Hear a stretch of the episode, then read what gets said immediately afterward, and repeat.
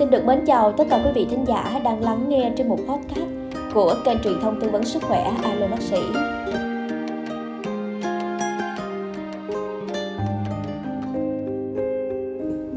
Tháng chạp về rồi đó quý vị. Đó là tháng cuối cùng của một năm âm lịch.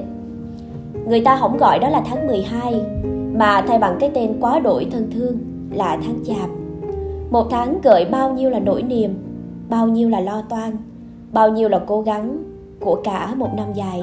Những ngày đầu tháng chạp trời đất thì nghiêng ngã phải nghiêng ngã không nhỉ? À, trời đất thì vẫn lất vất những hạt mưa sa. Cái lạnh mùa đông vẫn còn kéo dài âm ỉ.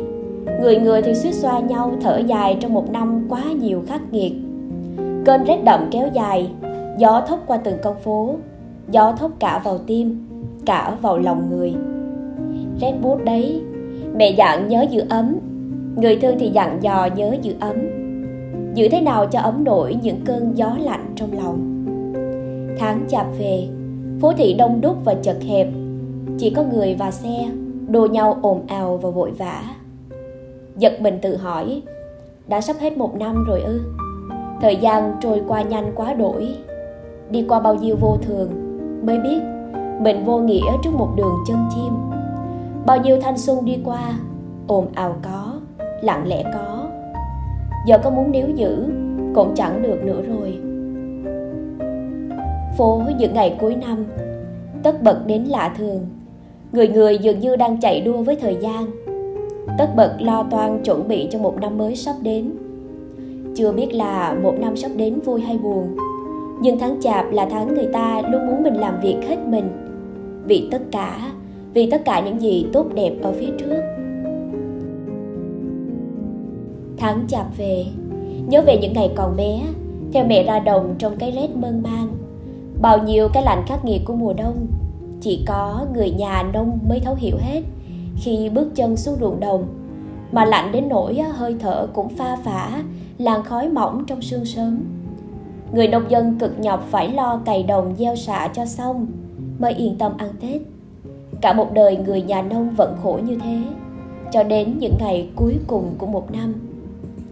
Khi mà đã trưởng thành rồi, rời khỏi quê hương, mới thấm thía những ngày mưa sương rét buốt của tháng chạp như thế. Rồi bất giác mong một ngày tháng chạp chạy về giữa cánh đồng lam lũ ngày xưa, nhũng đôi trần trần giá lạnh giữa ruộng đồng tháng chạp để biết rằng chẳng có cái giá lạnh nào so được với cái lạnh mà mẹ cha đã từng chịu đựng tháng chạp về. Miền mang nhớ về những ngày đi chợ tết. Lúc còn bé ấy, đi chợ tết ở quê là một cái gì đó háo hức đến lạ thường. Như bao nhiêu đứa trẻ con khác, thích thú được mẹ dẫn ra chợ sắm cho bao nhiêu là quần áo mới. Chỉ biết thế là vui lắm, hạnh phúc lắm. Chợ tết ở quê không chỉ là nơi để người ta mua sắm, mà còn là nơi trao gửi những thân tình. Đứa con xa quê cả năm về ăn tết Mẹ bảo đi chợ cùng, cố vợ cũng là để hỏi han những người quen đã lâu chưa có dịp thấy mặt. Và cố vợ cũng là để chúc cho nhau những câu tốt đẹp cho một năm sắp đến. Người nhà quê mà, vẫn ấm áp tình nghĩa, vẫn đôn hậu như thế bao đời rồi. Tháng chạp về, lại nghĩ về những thân phận tha hương nơi đất khách quê người. Chắc là không có ai nghĩ nhiều về tháng chạp như những người đi làm ăn xa quê Họ tất bật cả một năm chỉ đợi tháng chạp về để đoàn viên với gia đình. Người có kinh tế làm ăn khấm khá thì không nói. Người cả năm long đong lận đận, làm nhiêu cũng không có dư. Thì tháng chạp về với họ là bao nhiêu nỗi niềm mang theo. Nghe bạn tâm sự không có tiền về quê ăn Tết, sao mà thấy thương. Chỉ là một hành trình từ B trở về A, mà sao xa lạ đến lạ thường. Thời buổi đồng tiền đi trước, không có tiền thì đường về nhà cũng trở nên cách biệt như thế nào ấy. Thôi thì cứ quăng hết những sân si và sĩ diện ở trong lòng, mà chạy về thôi. Chạy về với mẹ, với cha, cho kịp kịp đêm 30 tháng chạp về, ngồi ở một quán cà phê trên cao giữa thành phố, nghe gió thốc vào trong lòng. Thành phố rộng và cô đơn giữa những ồn ào cuối năm.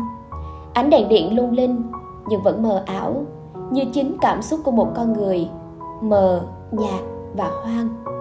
Có những lo lắng cũng chỉ để đó mà thôi. Thời gian không thể níu giữ những điều tốt đẹp ở trong lòng. Vậy nên á, muốn gọi tên tháng chạp đừng trôi, muốn gọi tên tháng chạp chậm chậm thôi. Nhớ quá không khí trong nhà, nhớ